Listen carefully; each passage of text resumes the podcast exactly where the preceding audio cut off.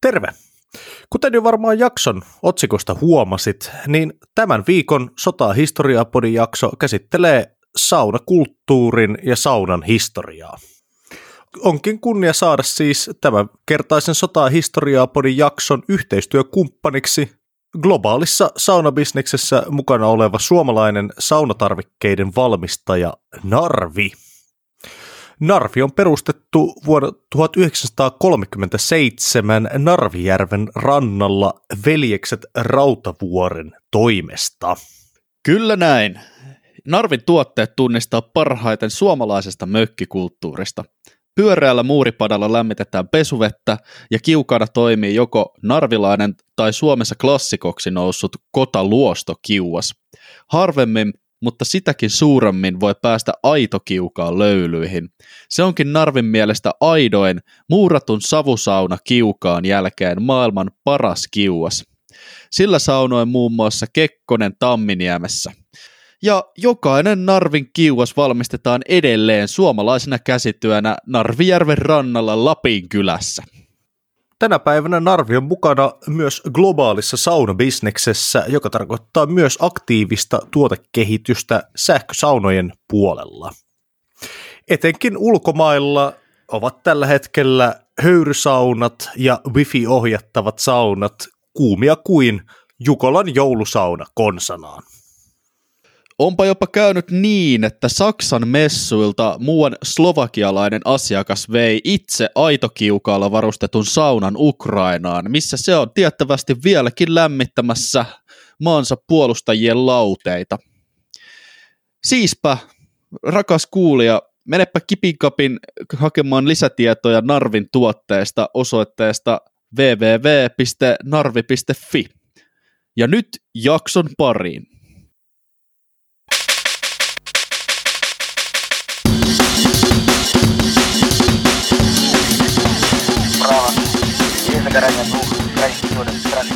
Tervetuloa taas Sotaa ja historiaa podin pariin.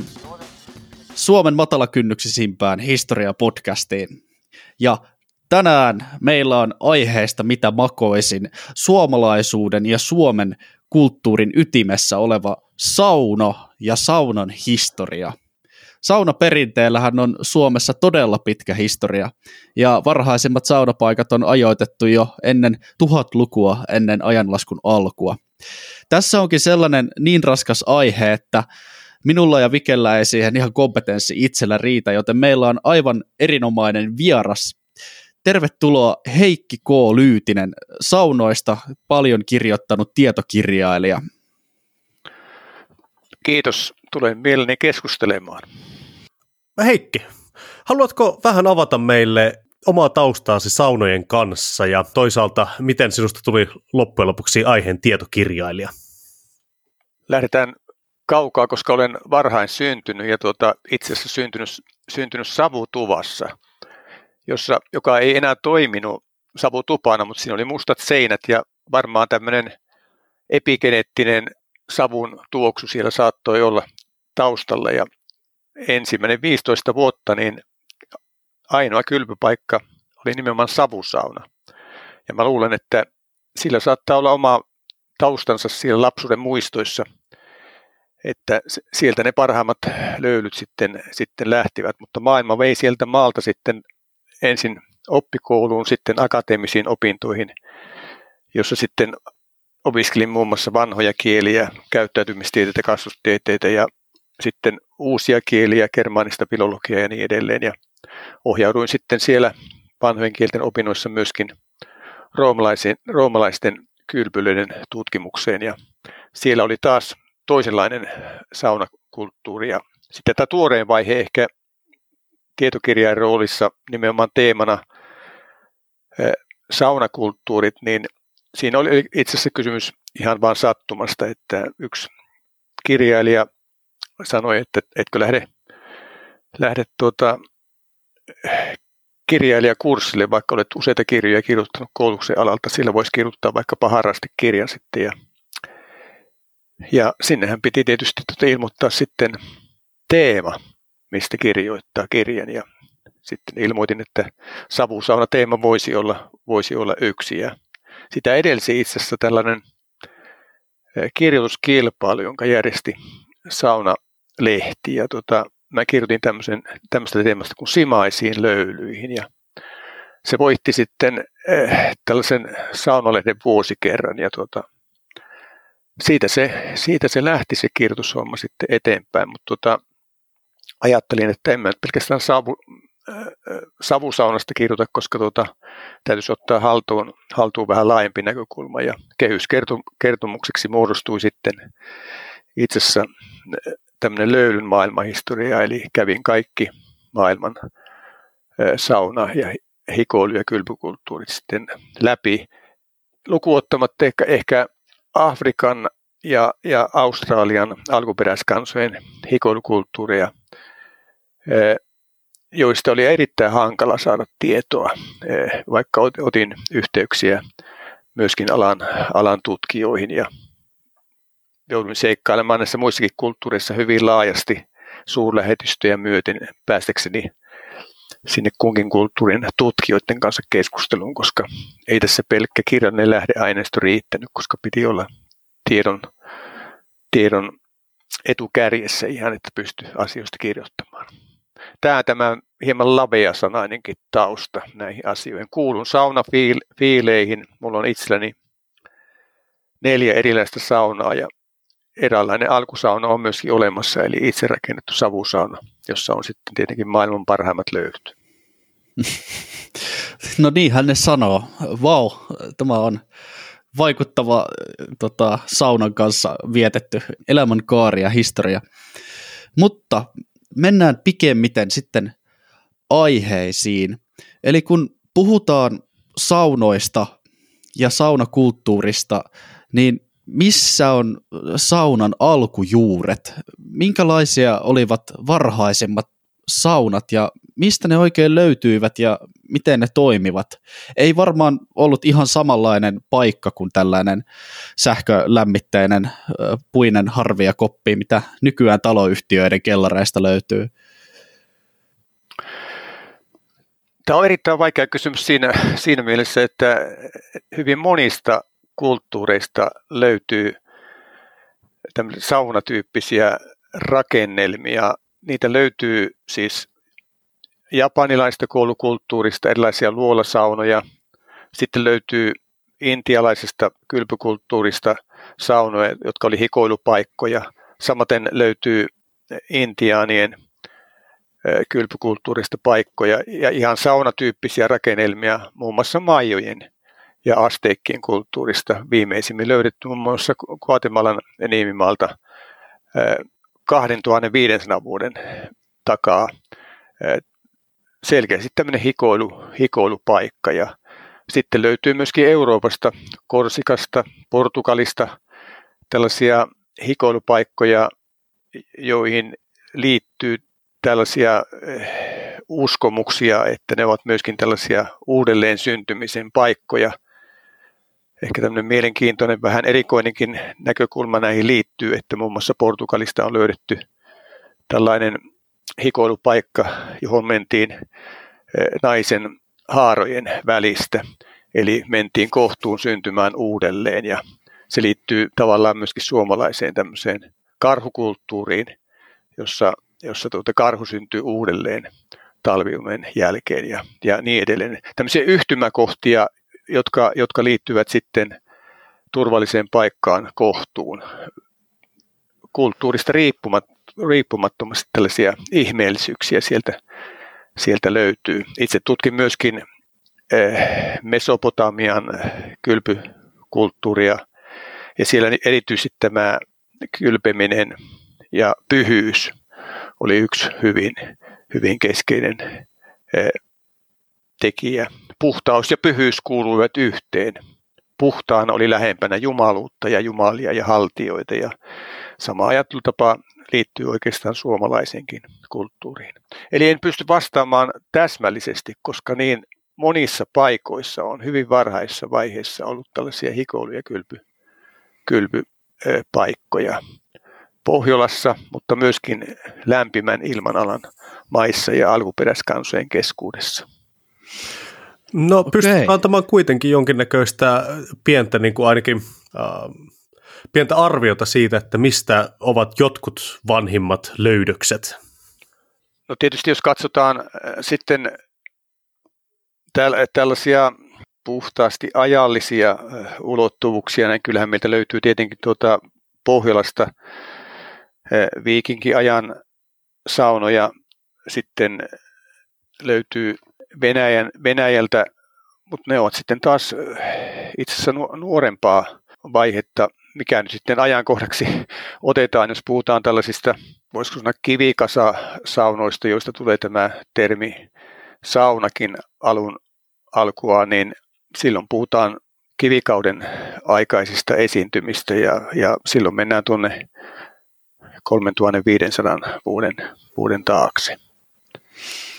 Hmm. Wow. Sitten jos ajatellaan, ajatellaan tällaisia muinaissaunoja, jotka olivat itse asiassa tämmöisiä kotatyyppisiä, niin sitten on mentävä vieläkin kauemmaksi, jos ajatellaan ihan, sitten sit tullaan jo mielikuvitusalueelle hypoteettisiin, spekulatiivisiin eh, vaiheisiin, jossa, jossa tit, sitten ne oli tämmöisiä valvontakohteita, uhripaikkoja, tietysti lämmittelypaikkoja samalla, niin, niin sitten heitetään jo tuonne, tuonne 7000 vuoden taakse, jolloin siis esimerkiksi maanviljelyssä alkoi vakiintua vaikkapa Suomessa esimerkiksi, koska täältä on 5000 vuotta ennen ajalaskumen alkua löydetty muun muassa tattarin siemeniä, jotka kertoo siitä, että, että oli siirrytty jo, jo tuota, keräily- ja metsästä ja taloudesta vähän sivistyneempään perustarpeiden yhteiskunnalliseen muotoon. Okei, okei. Eli todella, todella pitkästä perinteestä on kyse. Mikä on sitten ollut alkusaunojen tarkoitus yhteiskunnassa ja yhteisössä? Puhuit jo vähän tuosta pyhyyden ulottuvuudesta ja sen rituaalisista muodoista, mutta onko näillä ollut myös joku niin kuin ihan, sanotaanko fysiologinen tai lääketieteellinen tarkoitus? Kyllähän näissä monissa äsken mainitussa kulttuurissa on kyllä tämä hikoilun ja lämmön parantava vaikutus esille. Jos ajatellaan suomalaisia olosuhteita, niin koko tämä Kalevalan tarinoiden joukkohan loitsuineen ja yrtti- ja lääkehoitoineen liittyy, liittyy tähän terveyden näkökulmaan, mutta samalla siihen on liittynyt myöskin pyhyyden näkökulma. Eli muun muassa nämä perinteiset saunathan oli paikkoja, joissa myöskin synnyttiin. Ne oli myöskin kuoleman paikkoja. Ja vesi näytteli siinä eräänlaista rajatilaa, jossa tuota, pyhä ja arki ja fantasia ja, ja todellisuus. Ja sitten jos ajatellaan vielä kauempaa tämmöisiä myyttejä, mikä merkitys on ollut vedellä, veden paisumuksella, sitä on seurannut yleensä uusi ja terve niin kuin ihmiskunnan kannalta, jos ajatellaan, että miksi, miksi tuota, todettakoon, että maailmasta löydetään noin 500 vedenpaisumusmyyttiä. Ja niiden idea on aina se, että ne, ne katkaisevat jollakin tavalla ihmisen turmeltuneisuuden, siis tämmöisen epäpuhtauden ja saastaisuuden, likaisuuden ja ja, se, ja sitä seuraa sitten puhtaus ja pyhyys. Ja tämä on ollut myöskin saunakulttuurissa yksi tällainen leimallinen, leimallinen piirre. Se on tämmöinen raja veden läpi tai vedessä synnytään uudelleen esimerkiksi.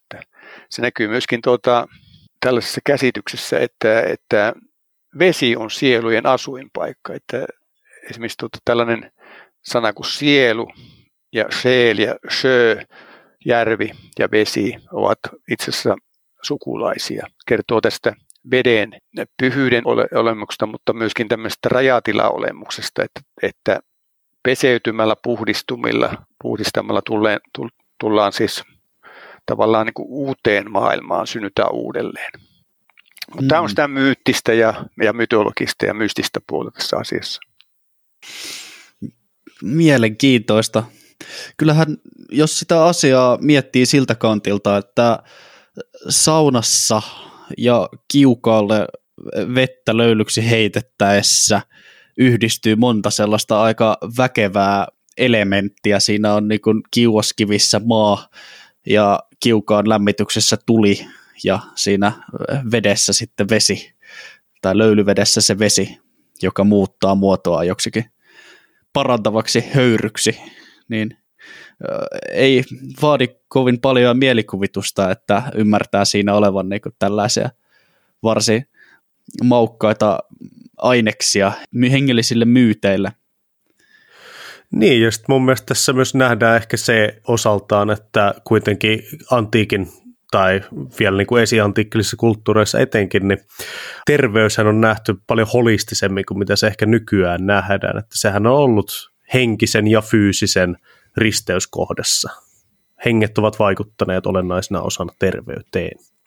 Kyllä jos mm. ajattelee näitä Hippokrateen ja Asklepiaden oppeja, jotka vaikuttivat muun muassa Rooman kylpylaitosten syntyyn, niin siinä on nimenomaan tämmöinen kokonaisvaltainen lääketieteellinen teoria. Eihän meillä nyt, eihän meillä nyt ole sellaista kokonaisvaltaista teoriaa. Se oli niin sanottu humoraalioppi, jossa, jossa muun muassa oli kysymys niin kuin nesteiden virtaamisesta huokoisten putkistojen läpi ja niin edelleen. Ja niissä piti valita tämmöinen tasapaino, jotta terveys, terveys säilyi.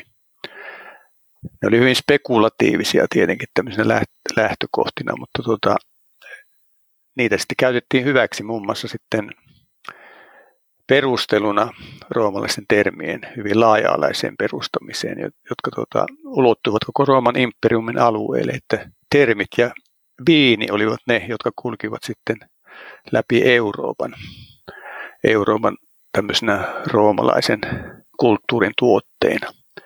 Muun muassa tämä spa, joka tuota, käytetään tämmöisenä kylpykulttuurisanana, niin se on täältä Belgian Spadana nimistä paikasta, jossa tuota oli roomalainen kylpyläkaupunki. Hmm. Ah. Joo, joo. Eikö tämä tota, englannin kielen bath-sanahan tulee, taitaa olla myös samanlainen tota, merkitys. Tulee Englannin Bath-kaupungista, jossa oli myös tämä roomalaisten rakentama kylpylä. Joo, niin oli Engl- Englannissa ja on, on edelleen, ja siellä sillä on hyvin va- suuri merkitys edelleenkin, eli tämä puhtauden pyhyys näkyy muun muassa tämmöisissä erä, eräissä esoteerisissa ryhmissä, joita sillä toimii tällä hetkellä, niin siellä, siellä harrastetaan ennen näitä esoteerisia rituaaleja, tällaisia kylpyrituaaleja. On siis säilytetty edelleen, edelleen siellä, ehkä sen historiallisen taustan vuoksi. Mm-hmm.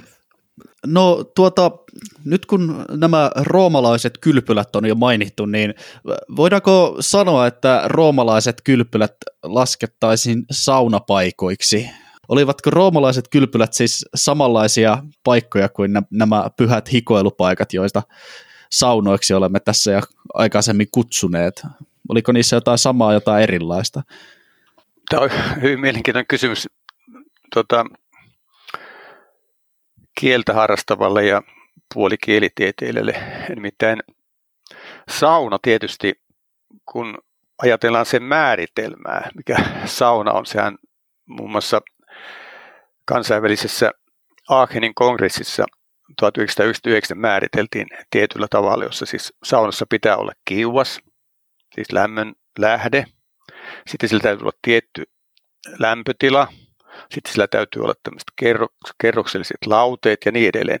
Että jos, jos määritelmäksi asetetaan tällainen, tällaiset asiat, mitkä sitten myöhemmin on eri kulttuurien tämmöisenä yhteisenä määritelmänä hyväksytty, niin tuota, sitten täytyy todeta, että kaikkia sellaisia vaatimuksia esimerkiksi roomalaiset kylpylät eivät täyttäneet, mutta tuota, jos ajatellaan näitä kylpymuotoja, jotka jotka siellä olivat olemassa. Se oli sudatorium, jossa siis lämpötila kohosi sinne 7-80 asteeseen.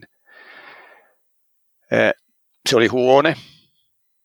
Siellä ei ollut kiuasta, mutta siellä oli hypokaustinen lämmitys, eli siellä oli tämmöiset putkit, putkistot, jotka kiersivät lattiassa ja mahdollisesti seinässä, ja ne lämmitettiin edellisessä uunissa sitten, on se lämmin ilma virtasi. Eli jos se määritelmä olisi sellainen, että se on lämpöhuone, riippumatta siitä, mistä se lämpö otetaan, niin, niin eri kulttuureista löytyy erittäin paljon vastaavanlaisia ra- rakennelmia. Esimerkiksi tämä kun sanskritin kielinen sana aikoinaan, se oli lämpöhuone. Sama oli tuota, tuota sumerin kielessä tietty sana, jotka löytyy mun kirjasta, nämä erilaiset sanat. Niin jos siinä lähtökohdaksi otetaan, että se on huone, jota lämmitetään ja jossa hikoillaan, ja jos sille annetaan saunamääritelmä, niin sit, sitten voidaan sanoa, että kyllä ne rinnastuu. Rinnastuu nämä paikat siis ilman muuta saunaksi. Jos ajatellaan esimerkiksi stupa-sanaa, joka Saksassa siellä kantagermaanisissa muodoissa, niin käytettiin sa- saunasanan merkityksenä, niin se tulee muinaista saksalaista sanasta stiopan, joka tarkoittaa siis hikoilua. Eli sieltä löytyy kuitenkin ne peruselementit, lämmittäminen, esimerkiksi tota, etuv, ranskan saunasana, se tulee itse asiassa muinais vulgaarilatinasta extufare lämmittää.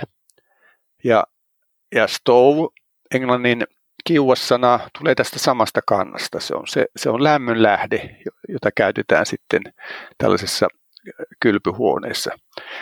Eli tämä avaa niin kuin tätä asiaa niin kuin laajemmin, että kysymys on kuitenkin sellaisesta paikasta, jossa lämpö on säteilyvaikutuksena lähteenä, sitä lämmitetään tietyllä tavalla, siinä hikoillaan, ja sitten siinä on vielä monta kertaa niin kuin roomalaisessa kulttuurissa frigidarium oli oma paikkansa, jossa sitten vilvoiteltiin ja siellä oli vielä mm. moniasteisia huoneita, oli näitä 4-50 asteisia niin kuin, tepidarium, kaldarium ja niin edelleen, jossa oli erilaiset lämpöasteet. Ja itse asiassa tota, voitaisiin ajatella, että sieltä löytyy semmoinenkin äh, saunatyyppi, joka on lähellä savusaunaa, siis lämpötilaltaan ja, ja, ja tota, jopa lämmitystavaltaan.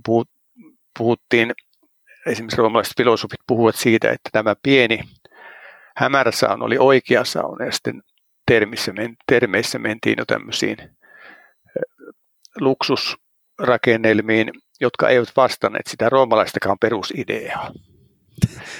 Aika mielenkiintoinen yhtymäkohta, koska mä voisin olla havaitsevinani vähän yhtymäkohta tai niin samankaltaista keskustelun partta nyky, nykyajassamme, että aika moni suomalainen varmasti on sitä mieltä, että se hämärä ja puulämmitteinen savusauna on se oikea sauna, ja siitä kun lähdetään mitä, mitä kauemmas mennään kohti jotain tällaista äh, la, lasista infrapunakoppia, niin sitä vähemmän sitä pidetään sitten aitona saunana, vaikka se ajaa tietysti sitä samaa funktiota, että siellä hikoillaan ja se liittyy puhdistumiseen ja se, se on kuuma ja hämärä paikka. Roomalaisilla tapana sanoa, että, että lämpö viihtyy hämärässä. Okei, okay, mm. joo. Sehän sopii hyvin savusaunakin. Niin, totta. Olemme nyt keskustelleet saunan hi- historiasta ja näistä muinaisista saunoista ja todenneet, että tällainen vastaava ö, instituutio kuin mitä sauna, saunaksi kutsumme, niin on tunnettu jo hyvin pitkään monella eri mantereella vähän erilaisissa muodoissaan, mutta jos nyt keskitytään sitten ihan suomalaiseen saunaan ja sen historiaan. Öö, mitä me tiedämme sitten niin kuin Suomen alueen saunahistoriasta ja mitkä ovat ensimmäisiä merkkejä siitä? No tässä mennään tietysti tämmöisiin oletuksen varaisiin asioihin, koska siis suomalainen sauna on ollut siinä mielessä ekologinen, että luonto on hoitanut sen niin perusteellisesti, että näyttöä ei kovinkaan paljon paljon ole, koska on kysymys ollut puurakenteisista tai sitten eh, sellaisista materiaalista, joka tapaukset, eh, tapauksia, joissa siis luonnon kiertokulku hoitaa sen asian niin perusteellisesti, että ei mitkään uusimmatkaan mittaukset tuota todellisia tuloksia. Mutta tota, jos käytetään sitten monien kulttuurien antamaa tietoa hyväksi, niin voidaan voidaankin, voidaan kuitenkin jotakin päätellä, päätellä sitten siitä, että minkälainen se, se suomalainen alkusauna tai muinaissauna on, on ollut. Ja siinä voisi lähteä tietysti aivan uusimmasta kielitieteenkin antamasta tiedosta, että, että tällaisesta muinaissaunan alkujuuresta käytettiin nimitystä stakna, joka tarkoittaa siis kivikasaa, kivi, kiviröykkiötä. Ja itse asiassa tällaisen saunan lähtökohtana on ollut kuuma kivikasa, joka on ollut maakuopassa. Eli kyseessä on ollut kuoppa kiuas, joka on ollut siis säteilylämmön lähde – ja sitä on lämmitetty joko niin, että, että tuli on palannut siinä päällä, tai sitten se on ladottu niin, että se, sinne on pystytty laittamaan tuli alle, ja savu, savu ja tu, osittain tuli on kulkenut sitten kivien läpi, tai sitten niin, että siinä on ollut niin sanottu irtokiuas, eli tuota, että kivet on lämmitetty nuotiossa ja siirretty sen jälkeen siihen maakuoppaan ja sitten Siinä on käytetty tällaista riukurakennelmaa kehikkona, joka on sitten joko katettu taljoilla tai osittain turpeella. Ja, ja silloin siitä on tullut hyvin tämmöinen ilmava hikoilupaikka, jossa tuota, ei ainakaan ilman laatuongelmia ole ollut, koska tuota, siinä on toiminut poistoilma hyvin tehokkaasti ja varmaan se raitisilmakin hyvin, hyvin tehokkaasti, mutta tuskin siinä viipyy löylyä on saatu, koska tuota, harakoillehan siinä, siinä tietenkin se lämpö menee. Mutta tosiaan tuota, kuoppakiuas-tyyppinen saunarakennelma on ollut var, varmaan ollut se kivikauden aikainen varhaisin, varhaisin sauna, saunamuoto Suomessa ja näyttöä. Siitä on, on sitten myöskin slaavilaisten kansojen alueelta, että on hyvin ilmeinen, että, että kun slaavilaiset kansat ja suomalaiset ukrainalaiset kansat ovat olleet, olleet tuota, tekemissä toisessa kanssa, niin hyvin yhtäläisiä ne ensimmäiset saunarakennelmat varmaan ovat, ovat olleet. Toivatko ne kansat, jotka idästä ja mahdollisesti etelästä tulivat, niin toivatko ne mukanaan, niin on todennäköistä, että, että se taito oli silloin jo, jo olemassa. Silloin se vie aika kauaksikin tällaisen kuoppakiukaan tai maakuoppasaunan, joka olisi Suomeen tullut. No niin, eli täällä Suomen järvien alueella ei välttämättä ole keksitty saunaa, vaan se on näitä vaeltavien heimojen perimätiedossa liikkunut asia jo aikaisemmin. No tämä on hyvin, tämä on hyvin ilme, ilmeistä, että, mutta mitään varmuudesta näistä ei varmaan voi, mitään varmuutta ei näistä varmaan voi saavuttaakaan edes. Hmm. No, mitenkäs hmm. sitten täällä Suomen niemellä, kun ihmiset on asettunut vihdoinkin aloilleen ja maanviljely on vakiintunut, niin miten tämä on sitten vaikuttanut saunomiseen? No kyllä se on johtanut silloin varmaankin siihen, että, että ei ole enää missään tapauksessa tyydytty sen tyyppisiin muinaissaunan perusrakenteisiin, vaan se on, se on jo edellyttänyt myöskin sitä, että, että sauna rakennetaan jo, laadukkaammin ja se on johtanut siihen, että varmaan tällainen varsinainen maasauna, joka on johonkin joen törmään tai rinteeseen rakennettu, olisi ollut se seuraava vaihe. Ja se on merkinnyt jo sitten selvästi tämmöistä kiinteämpää saunomista ja sen säännöllistymistä osaksi sitä, sitä kulttuuria, jossa on eletty. Ja siinä on jo enemmän asetuttu, asetuttu tietysti paikoilleen ja uskoisin näin, että tuota, se on ollut siinä vaiheessa jo varmaan tämmöinen enemmän monitoimipaikkakin, jossa, jossa tuota, on monia asioita hoidettu lämmön ja tuleen vaikutuksesta kuin, kuin niissä aikaisemmissa, aikaisemmissa enemmän nuotiopohjaisissa rakennelmissa. Hmm. No mitenkä sitten tämmöinen niin kuin hirsirakennus saunana. Se on kuitenkin varmaan kaikille kaikista semmoinen tutuin saunatyyppi. Milloin, tiedetäänkö, että milloin tämmöinen on yleistynyt? No kyllä mä luulen, että, että silloin ollaan tuossa ajanlaskumme alkupuolella, siis tämmöinen salvus, salvusrakentaminen, joka on idästä peräisin, niin tota, että silloin ollaan jo itse asiassa meillä rautakaudella tai siis pronssikauden rautaka- rautakauden siirtymä, siirtymävaiheessa, että, että ei siitäkään kovin tarkkoja tietoja ole, koska siis hyvin vähän on jälkiä jäänyt, että minä kirjassani mainitsin vain muun muassa tämmöisistä savipalasista, jotka ovat toimineet hirsien eristeenä, niin on jäänyt sitten muun muassa Karjalan kannakselta ja Karjalan alueelta ylipäätänsä että, ja Laatokan, Laatokan rannoilta. Että, tuota,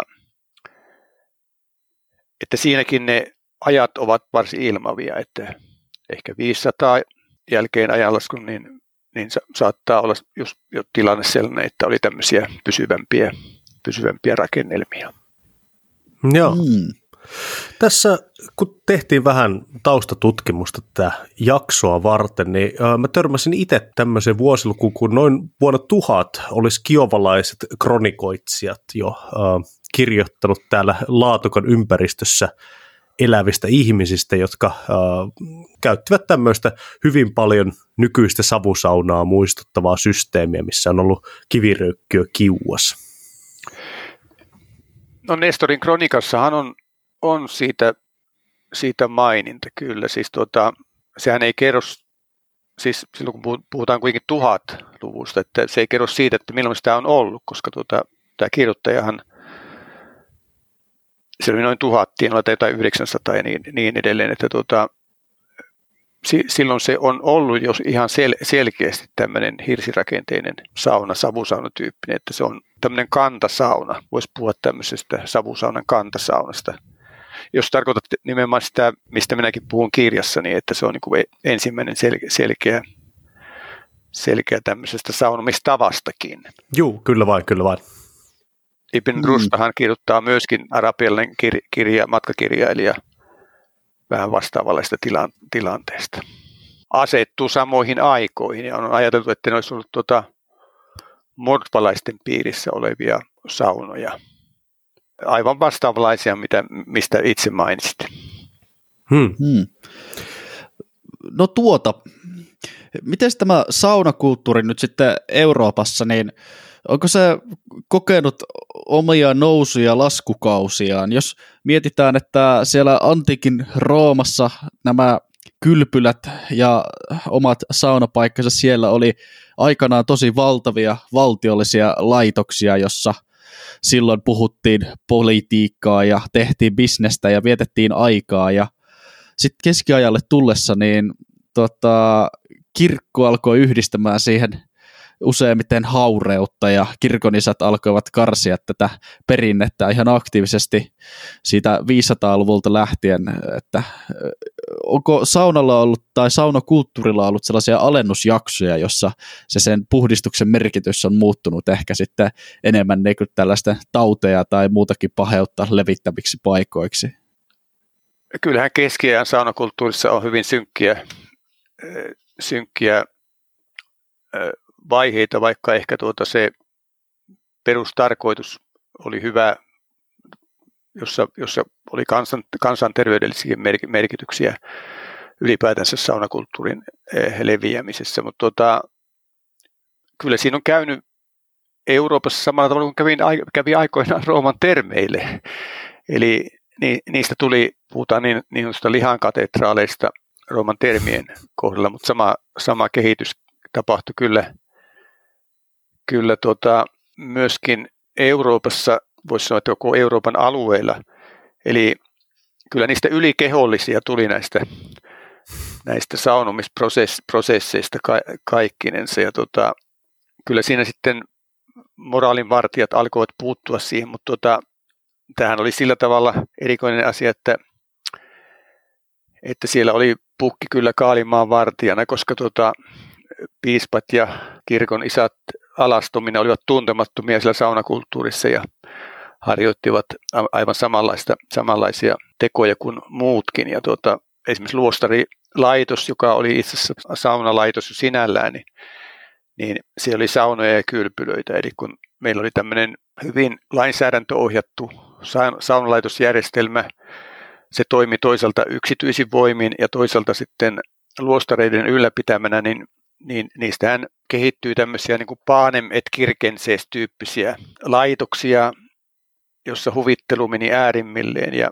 ja ne olivat toisaalta ihan, ihan selkeästi myöskin tämmöisiä ilotalokombinaatioita ja tota, siihen tietysti kiinnitettiin us, uskon pussi aikana sitten huomiota erityisesti.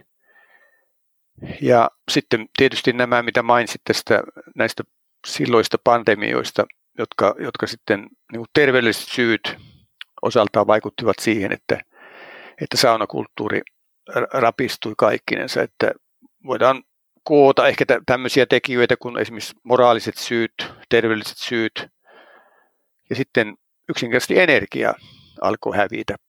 Siis nämähän vaati valtavasti puutavaraa nämä isot saunalaitokset, joita oli jokaisessa kaupungissa ja maaseudulla. Ja sitten siinä alkoi tulla tämmöisiä jonkinlaisia puhtauden korvikkeita, hajusteiden käyttö, hiki ei enää haisut, käytettiin hajusteita, sekin vaikutti siihen. Sitten tuli liinavaatteiden käyttö. Ja sitten lääkäri ja ammattikunta alkoi muuttua itsessä koko saunalaitosta vastaan, kun aikaisemmin nimenomaan lääkäri ja ammattikunta oli huolehtunut siitä, että tuota, saunat leviävät, ne ovat tämmöisiä kansanterveellisiä laitoksia, niin tämä ammattikunta alkoi kiistääkin tämän perusidean ja näin siinä mentiin sitten lähes 200 vuotta tämmöistä saunan lamakautta. 1600-luvun, 1700-luvun vaihteeseen, niin, niin Keski-Euroopastahan näitä, näitä saunoja sitten katosi radikaalisella tavalla ja osa sitten säilyi tuolla Alppien rinteillä ja maaseudulla, mutta tuota, keski-eurooppalainen sauna käynnisti katsoen turmeltui. Hmm. Voi voi. No, kaikissa asioissa ovat ylä- ja alamäkeensä. Eikö tämä 1600-1700-luku ollut siinäkin mielessä mielenkiintoista aikaa, että silloin jo Suomen niemeä alettiin ikään kuin varhaisbrändäämään saunamaaksi. Että siltä ajalta me tunnetaan tällaisten eurooppalaisten tutkimusmatkailijoiden kertomuksia suomalaisista saunomistavoista.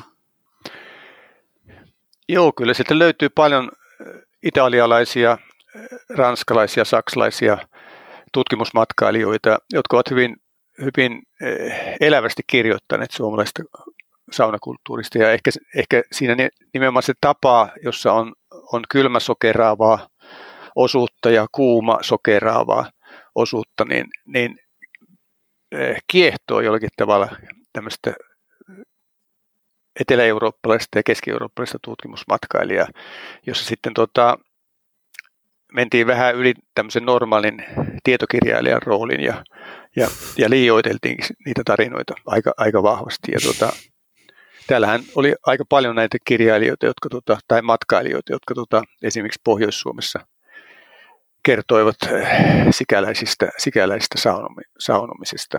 Siellä oli muun muassa Victor Hugo'n rakastajatarkin oli näiden joukossa, joka kirjoitti kiehtovan matkakertomuksen.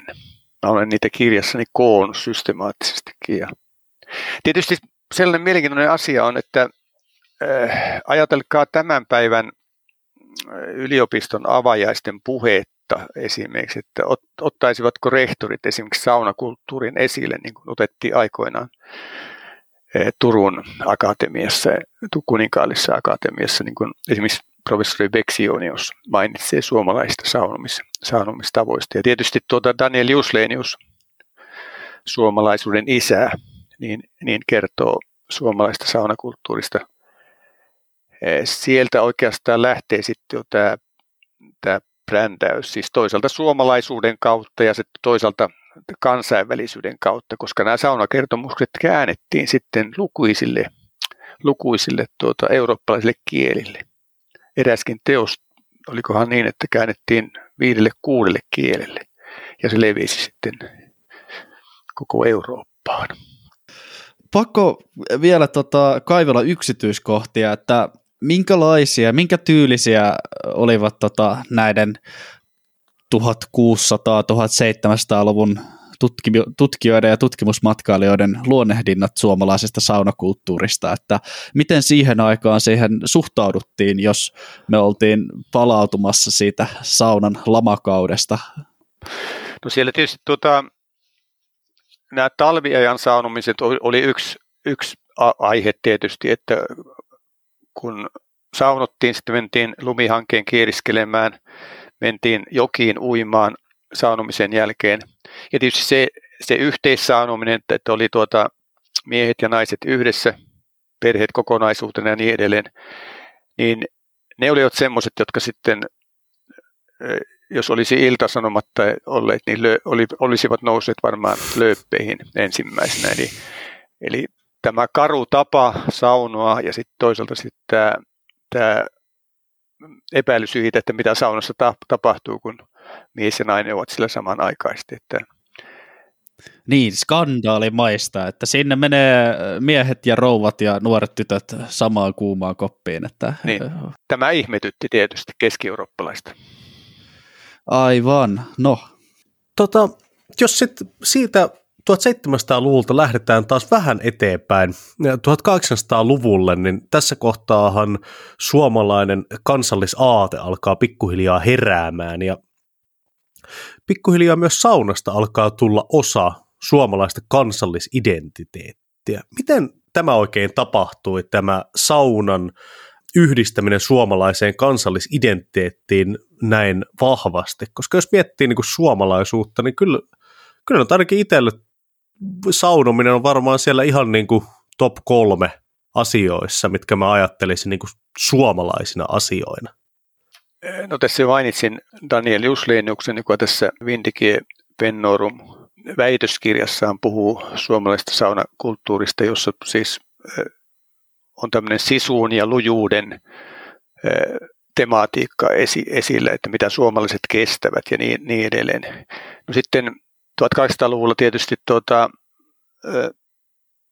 sen ajan huippukirjailijat, niihin liittyvät saunomiskuvaukset ja tämmöinen ihannoiva tapa suomalaisesta saunomisesta, Joel Lehtonen, Ilmari Kianto, Sakari Pälsi, Juhani Aho, Aleksis Kivi ja sitten Pekka Halonen maalaustaide. Eli jos luetaan sen ajan saunomiskuvauksia, niin kyllä ne no, nostavat sen esille tavalla, joka liittyy suomalaisuuteen. Että voisi sanoa, että Suomi on sauna, sauna on Suomi. En muista, oliko se nyt Kianto, joka totesi, että, että saunominen on suomalaisen ilotulitusta tulla metsien korvessa. Ajatus oli joka tapauksessa tämä, tämä sama, samainen. Eli, eli suomalaiset klassikkokirjailijat no, nostivat suomalaisen saunakulttuurin esille, ja se kohtasi tietysti sen todellisuuden, missä suomalaiset elivät. Aleksis Kiveen verrattomat kuvaukset, saunomiskuvaukset, jossa sauna paloi esimerkiksi kenenkään huomaamatta. Siihen liittyy humor, humoristisia, humoristisia ilmauksia.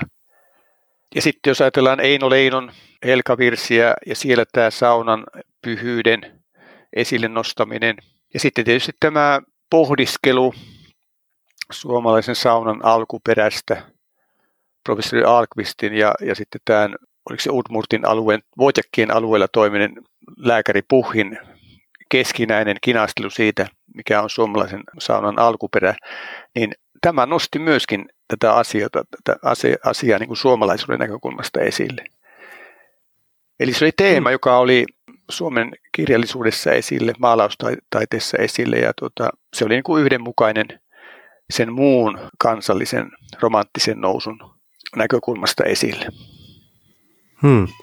Nyt kun hmm. päästiin jo tähän suomalaisen saunan alkuperään, niin olisi mielenkiintoista kuulla vähän sun näkökantaa tähän, koska Martti Vuorenjuurihan on kirjassaan Sauna kautta aikojen, joka taitaa olla ehkä kaikista eniten aiheesta siteerattu kirja, niin tota, hän esittää tämmöisen hypoteesin, että suomalainen sauna on niin kuin sekoitus idän ja lännen saunakulttuureja, joka on sitten säilyttänyt niistä molemmista sellaisia tiettyjä osuuksia, mitkä on molemmista myöhempinä aikoina ää, sitten kadonnut. Mikä on sinun näkökantasi tähän? Niin kyllä mulla on hieman samansuuntainen käsitys tietenkin siitä, että sauna on ja saunakulttuuri aika paljon tämmöistä kulttuurilainaa, jossa on, on jo itse, itse tässä saunomistavassakin sellaisia aineksia, jotka tulee niin kuin monista kulttuurista. Mehän puhutaan esimerkiksi tämmöisestä roomalaista saunasta, sitten roomalais-irlantilaista saunasta ja niin edelleen, jossa on siis tota, kuiva sauna, sitten on kosteus ja niin edelleen. Eli, eli jo tämä, että, että meillä on tällainen sekä kuivan että kostean saunan yhdistelmä, sekin on jo tämmöistä tietyllä tavalla oma, oma, oma leimaista. Ja tietysti tämä saunumisen suhde taas sitten tähän, voisiko sanoa, mytologiseen ja mystiseen puoleen, se on aika tavalla yhtäläistä esimerkiksi laavilaisessa kulttuurissa, että sieltä löytyy tuota samanlaisia tarinoita saunan haltioista, saunatontuista, eli tällainen anim, animistinen käsitys ylipäätänsä, niin, niin se on kulkeutunut vähän samansuuntaisesti myöskin Suomeen, että kyllä tämä on tällainen monien kulttuurien kombinaatio, tämä suomalainen, suomalainen saunakulttuuri, mutta siinä on se, se leimallinen piirre, että se on ollut tämmöistä ajassa kestävää, että, että siinä ei ollut oikeastaan missään vaiheessa sellaista vaihetta, ettei sauna olisi, että se sauna olisi menettänyt merkitystään. Se on ollut merkityksellinen koko sen historian ajan ja sitten siihen on vielä liittynyt tämmöinen kehittävyyden näkökulma, eli, eli suomalainen sauna ei ole jässähtänyt omaan olemuksensa, vaan se on ollut jatkuvaa kiuvaskehittelyä, se on jatkuvaa rakenteellista kehittelyä. Eli täällä on saunomiseen liittynyt tämmöinen pysyvyyden, pysyvyyden periaate. Hmm. Saunatontut mainittu. Pitäisikö meidän lyhyesti kerrata kuulijoille, että mitä jokaisen tuota, saunojen tulisi tietää saunatontusta ja hänen kanssa asioimisesta? No saunatonttuhan oli tämmöinen saunaa suojeleva haltija ja se, se jo sanana tulee tietysti tästä tomte-sanasta, joka tarkoittaa tonttia, se on sitä paikkaa, missä sauna on. Se oli sen alueen, alueen suojelija ja siihen piti suhtautua kunnioittavasti ja arvostavasti ja tuota, jotta se ei käyttäytynyt sitten sillä tavoin niin kuin, niin kuin saattoi käyttäytyä niin kuin aikoinaan tuota, Aleksis Kiven kuvauksesta kerrotaan, että, että siellä, siellä sitten liian myöhään saunan niin löydettiin tuota, nyljettynä saunan orrelta, orrelta koska tuota, saunaa ei ollut varattu sitten saunahaltijalle, eli siksi esimerkiksi tuota, piti saunoa päivisin, jotta, jotta saunahaltija saattoi sitten saunoa yön aikana. Eli, mm. eli saunahaltija oli sellainen, joka tuota, oli samalla tämmöinen saunamoraalin vartija ja, ja tällaista saunahaltijaa saatettiin käyttää myöskin tämmöisenä pedagogisena keinona lapsille saunasta kerrottaessa, että että miten tuli saunassa käyttäytyä ja tästähän on ajatus myöskin tällaista saunarauhasta, eli, eli saunassa piti toimia tietyllä, tietyllä tavalla. Siellä ei saanut ilakoida eikä huudella eikä päästä sen enempää sanallisia kuin sanattomiakaan viestiä itsestään.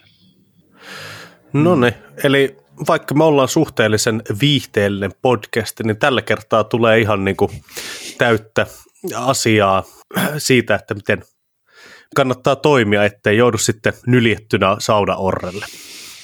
Kyllä, tontin suojelija ja sauna tapojen vartija saunatonttu on myös kunnioitettava asiaan kuuluvalla tavalla.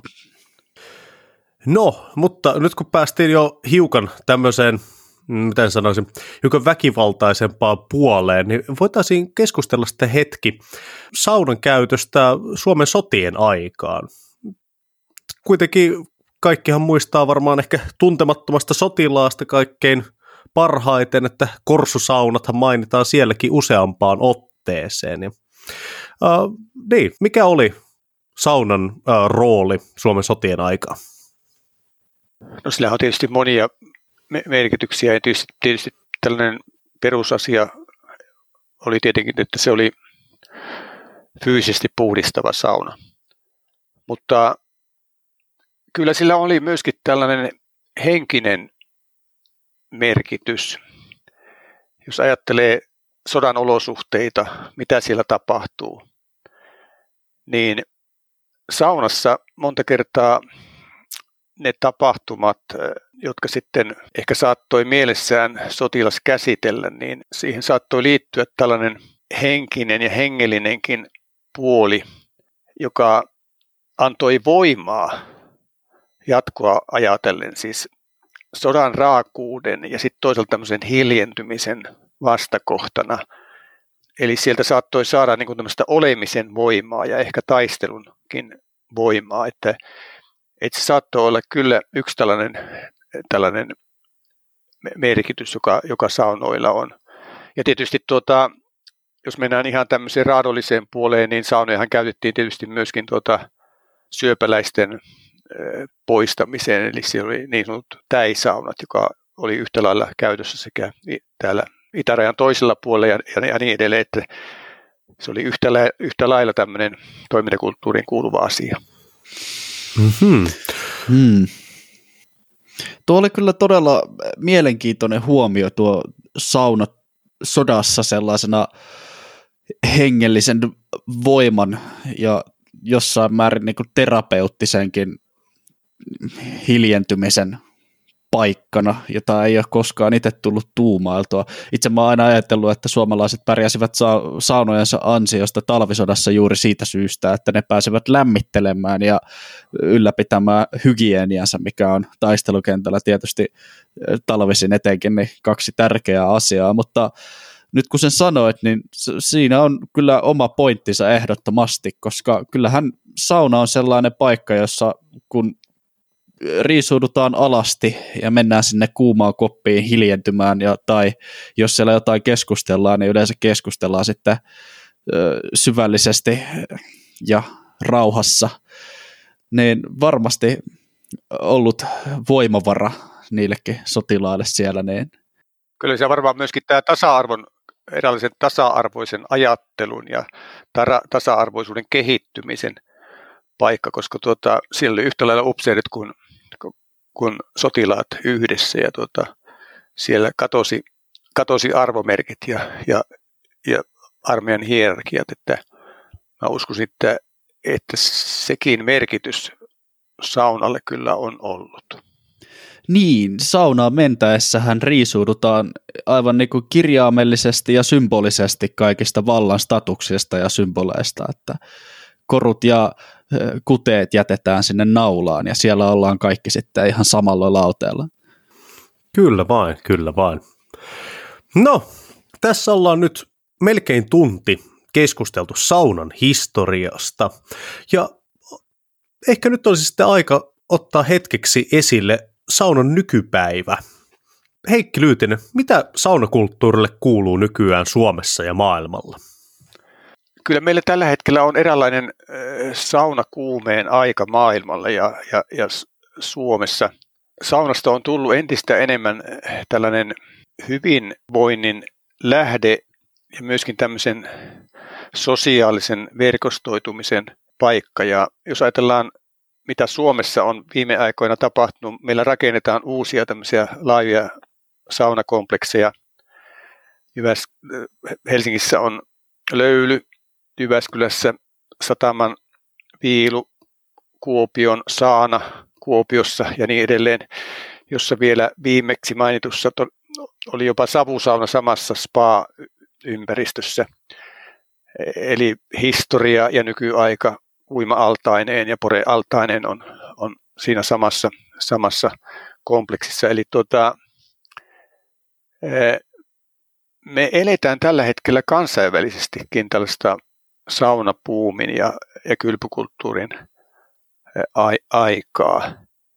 Tuossa maaliskuun alussa julkaistaan yksi kirja, joka käsittelee saunaa nimenomaan sosiaalin, sosiaalisesta näkökulmasta ja hyvinvoinnin näkökulmasta. Ja jos aikaisemmin on ollut esillä varva, vahvasti tämmöinen aikoinaan sauna ja pyhyys, niin kyllä tänä päivänä hyvin keskeisesti tämä sauna ja terveys ja hyvinvointi on se asia, jonka vuoksi saunotaan ja sitä tukee vahvasti myöskin tuota lääketieteellinen tutkimus. Eli, eli täh, tässä otetaan myöskin tieteestä vauhtia ja, ja sitten se on mielenkiintoista, että myöskin tuota, tämmöinen hoitavan saudan idea vanhan perinteen pohjalta Suomessa on nousemassa esille. Eli, eli, eli jopa tällaisia vanhoja rituaaleja, joihin liittyy yrttihoitoja, mutahoitoja ynnä muita saunayhteydessä, niin nostetaan esille, vaikka niissä ei vielä välttämättä pohjaa ole niin evidenssinä, että mikä niiden tosiasiallinen merkitys on, mutta hyvinvointia tavoitellaan. Hmm. Tota, mä en tiedä, onko tämä sun, ihan sun erikoisalaa, mutta mitä saunan fysiologisista hyvinvointia edistävistä vaikutuksista sitä oikeasti tiedetään? Mulle tuli heti mieleen, että kun puhuit tästä, että vaikka on koko elämäni saunassa käynyt, niin enpä kyllä koskaan, mä, mä en ole ihan varma, niin kuin mitä fysio, niin kuin oikeasti lääketieteellisiä edistäviä vaikutuksia sillä on. No yksi tämmöinen hyvin keskeinen se, onko se nyt anatominen vai fysiologinen fakta on se, että tuota, ihmisessähän on ihoa kaksi neliötä ja se painaa 5-7 kiloa koosta riippuen.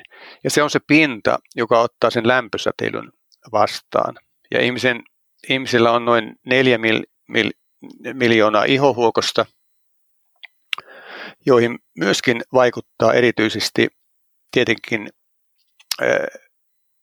hikoilu siinä, siinä sellaisena prosessina. Jos ajatellaan hikoilun merkitystä, se on, puhdi, se on ihoa puhdistava, se on iho huokoisia, huokoisia puhdistava ja hiko, hikoilu, tai hiki sisältää kymmentä eri ainetta. Siellä on muun muassa lyijyä, kadmioa, kobolttia ja alumiinia. Ja kun e, hikoiluprosessi jatkaa munuaisten työtä, kaksi kanavaa, osa menee virtsan kautta ja osa menee sitten hikirauhasten kautta. Eli sen merkitys on eri, erittäin suuri elimistön puhdistajana ja ihon puhdistajana ja hyvinvoinnin lähteenä tästä, tästä näkökulmasta. No sitten toinen järjestelmä, mikä kohtaa lämpösäteilyn, on tietenkin sydän- ja verenkiertoelimistö. Eli saunan 15 minuutin aikana syke nousee tuonne 130, 120, 130. Sitä pidetään tuota, keskiraskana liikuntana, eli se on hyötyliikuntaa sinällään jo, vaikka se ei kuormita.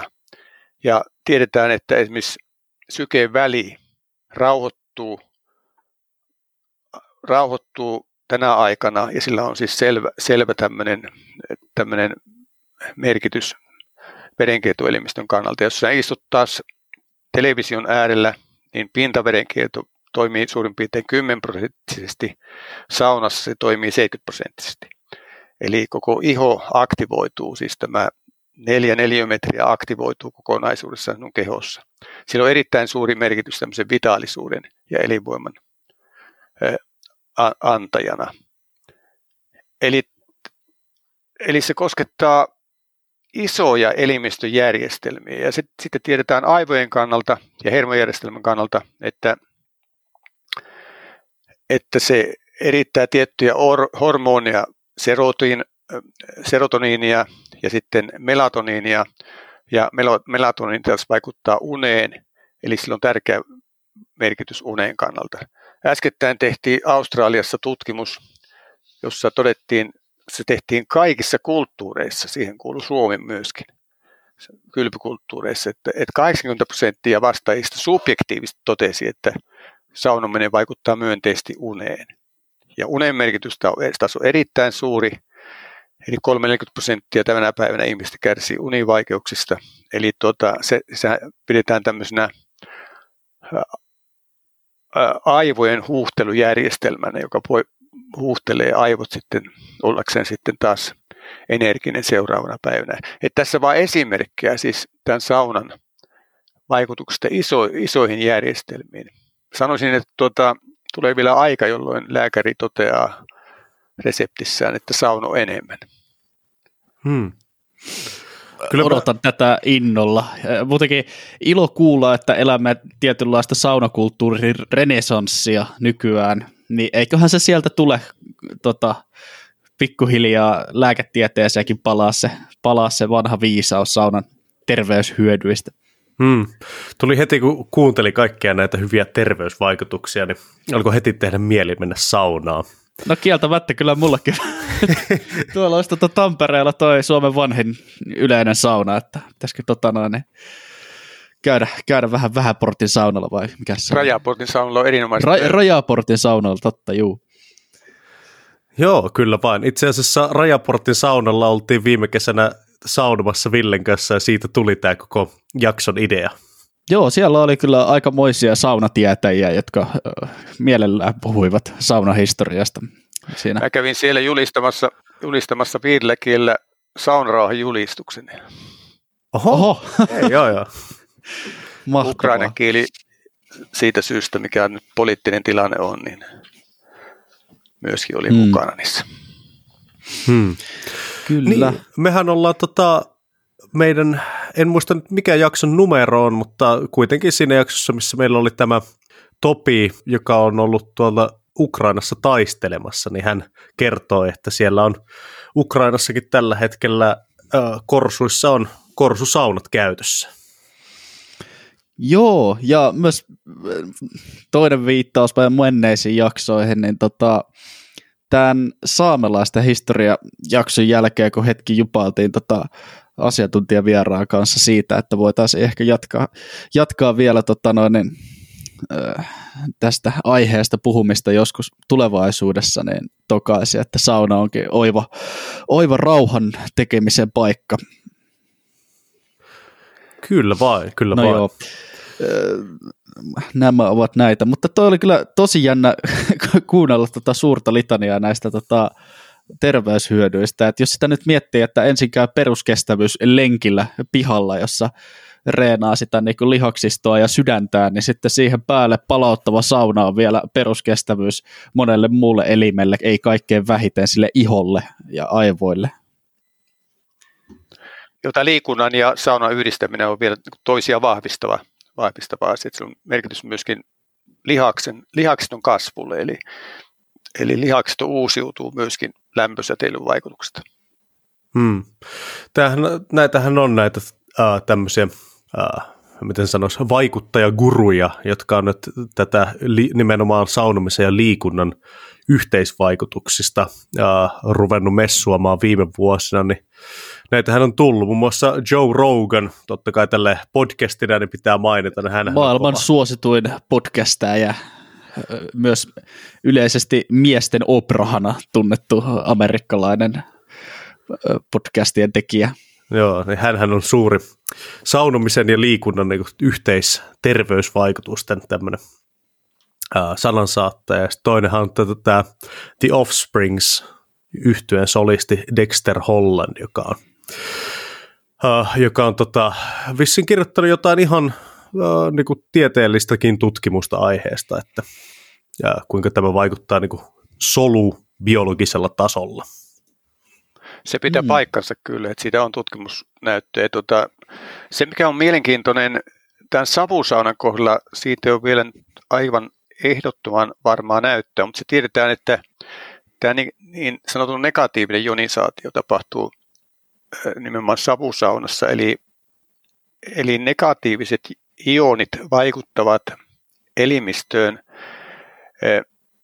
toisaalta rentouttavasti ja virkistävästi ja positiiviset, positiiviset ionit taas rentouttavasti, mutta väsyttävästi.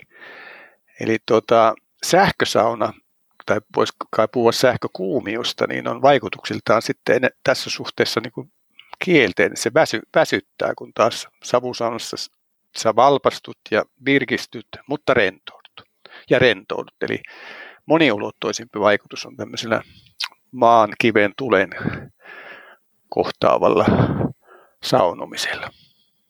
Ja ilma mm. tietysti, ilman siis täytyy olla tuota, ää, ää, hyvä ilma, koska saunassahan, kun ihminen hengittää 25 prosenttista happea, se, se tulee 15 prosenttisena ulos.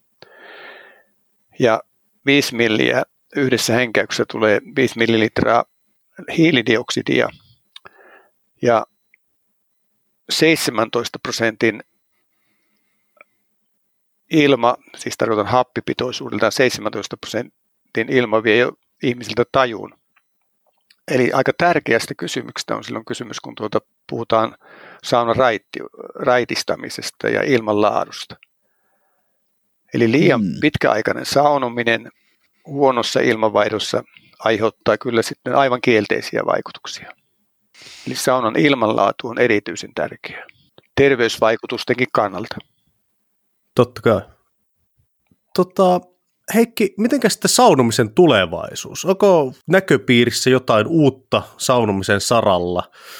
Näetkö jotain kenties trendejä, mitkä saattaisi tässä saunomisen tulevaisuutta Suomessa vaarantaa tai maailmalla? En minä oikein ne, oikeastaan tämmöisiä negatiivisia tekijöitä kyllä havaitse, havaitse pikempikin ajattelisin näin, että jos tutkimustraditio tuottaa näitä terveyttä edistäviä vaikutuksia, niin tuota, se kehitys on positiivinen. Ainut on tietysti, kun ajatellaan tätä hiukkasvaatimuksia ja hiukkastandardeja puulämmitteisten saunien kohdalla, kuten tiedämme, niin puulämmitys tuottaa näitä tätä mustaa nokea. Jos tuota, ei osata oikealla tavalla lämmittää ja hiukkasten määrä kasvaa ja siihen aletaan kiinnittää niin kuin laajemmin kestävän kehityksen näkökulmasta huomiota, niin se on tietty tämmöinen kielteinen kehityksen suunta. Ja tässä mielessä esimerkiksi Kuopiossa pienhiukkaslaboratoriossa tutkitaan jatkuvasti muun muassa eri puulaatujen ominaisuuksia että, että, ja, ja kiukaiden ominaisuuksia, miten päästä, päästä semmoiseen tilanteeseen, että hiukkaspäästöt päästöt olisivat mahdollisimman vähäisiä. Että tämä näin semmoisena asiana, jossa pitäisi nyt sitten päästä siihen, että lämmitetään ilmastoystävällisesti ja, ja rakennetaan ilmastoystävällisiä kiukaita ja, ja sitten voisiko sanoa näin myöskin, että tota, rakennetaan hyvin toimivia saunoja. Kyllä. Taitavasti rakennetut saunat ja taitavasti lämmitetyt saunat. Että kuivaa puuta, kun polttaa hyvällä hapella, niin eihän sitä silloin isosti Nokiakaan synny. Kyllä, ja siinä on oleellista se, että kun puu ei pala, vaan kaasuntuu ja pitää kaasun palaa samassa tahdissa, kun sitä syntyy, niin silloin ei tule hiukkasiakaan. Tai hiukkasia hmm. on vähän. Eli, no niin. eli savuttomasti savusaunassakin. Joo, joo, aihetta on syytä tutkia ja tota, tulevaisuuden saunan lämmittäjät kouluttaa sitten asianmukaisesti, niin pidetään perinne voimissaan. Joo, tässä me ollaankin jo keritty vähän reilussa tunnissa käymään sauna sieltä tota, esihistoriallisista ajoista ja kivikuopista lähtien aina nykypäivään ja saunan historian varhaisvaiheet, alennuskaudet ja nykytilanteet läpi.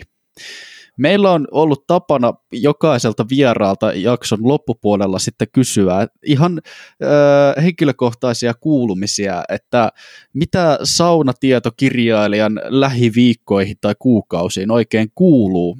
Onko kenties jotain sauna-aiheisia projekteja vielä tiedossa?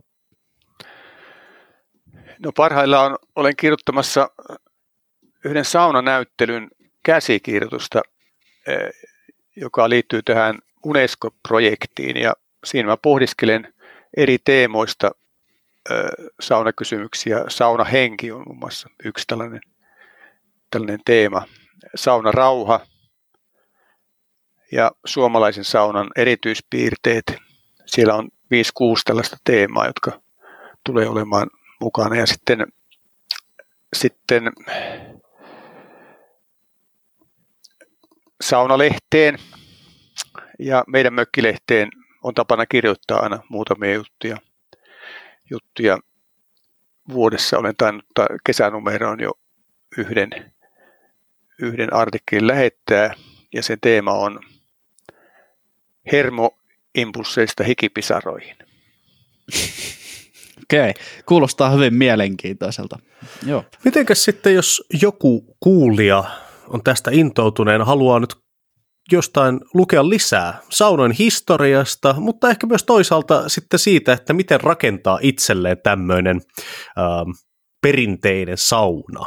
Mistä hänen kannattaisi lähteä katsomaan?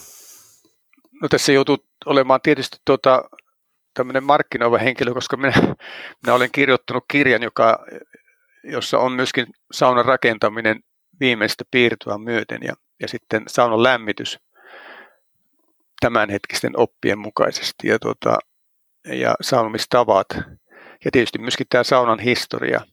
Ja kyllä tietysti tuota, myöskin Lassi Liikkasen kirja hyvälöylyisyydestä, pohdin itsekin sitä hyvälöylyisyyttä omassa kirjassani hyvin perusteellisesti, mistä hyvät löylyt johtuvat. Et tuota, ja hoitava sauna, tämän tyyppinenkin kirja on olemassa ja miksei tuo nyt kolmas päivä maaliskuuta julkistettava Social Sauna kirjakin voisi olla tämmöinen avaaja saunan trendeistä, että, että näillä vinkkeillä varmaan, varmaan pärjäilee. Ja mistä tuo sinun kirjan saattaisi sitten uh, joku kiinnostunut löytää? No se on verkko. Ja minkä, millä nimellä? Se on terve löyly maailman hikoilu ja kylpykulttuurista savusaunan saloihin. Yes. En tiedä, näkyykö, näkyykö tämä sinne. Se on tämmöinen no niin. puolitoista kiloa painava kirja ja tuota sivua, no, sivuja noin 350. Tässä on myöskin oma sauna loitsu, joka on tuota, runollisesti kirjoittaa. Poikkeaa kaikista saunakirjoista siinä, että jos saan sen verran mainita, että tuota, tässä kulkee mukana maailman kirjallisuus rinnalla lähtien Mesopotamian kansalliseepoksesta ja, ja sitten lainaa tietysti kunkin kulttuurin kohdalla kirjallisuutta. Siellä on venäläisiä klassikoita, suomalaisia klassikoita ja sitten samanaikaisesti kulkee tieto täältä alkusaunasta moderniin saunaan. Okei, okay. wow. Ja sitten saunan lämmitykset, tämän lämmityksen olen tuota, runomuotoon saattanut, eli Kalevi, Kalevala mitalle kirjoittanut, kirjoittanut sitten saunan lämmityksen. Tässä on myöskin musiikkia sillä tavalla, että tässä olen sanoittanut myöskin, tässä on pari laulua, Monosen Satumaan tango melodian on sävelletty Savusanan tango, Savusanan kutsu ja sitten Rakastan sinua elämä, tämä venäläinen kappale, niin tota, siihen tein sitten saunasanat. Eli tämä on Aivan siis mahtavaa. siinä mielessä erilainen kirja, että tota, tästä on tehty sauna, saunan ja saunomisen näköinen, että sauna täytyy, jotta saunasta voi puhua, täytyy puhua monikitieteisesti. Ja sitten tässä on myöskin saunasanojen historiat, että mistä tulee löyly, mistä tulee sauna, mistä tulee kiulu ja mit, niiden tämmöinen sanahistoriallinen tarkastelu. Se on ehkä se erilaisin, mitä ei ole missään tehty. Hyvä. Okay, Siinä kuulitte. Ei muuta kuin Heikki K. Lyytisen kirjallisuutta hakuun kaikille saunasta kiinnostuneille kuulijoille. Se on verkkomyynnissä kyllä hyvin laajasti. Ja suomalaisessa kirjakaupassa myöskin. Nonne. Mutta yes. eiköhän me aleta olemaan tältä, tältä kertaa sitten paketissa. Tämä oli Sota- ja historiaa podin suuri sauna-episodi. Kiitos erittäin paljon meidän aivan mahtavalle vieraalle Heikki Lyytiselle ja kiitos paljon teille kaikki kuulijat. Kyllä, käykäähän saunassa. Kiitos.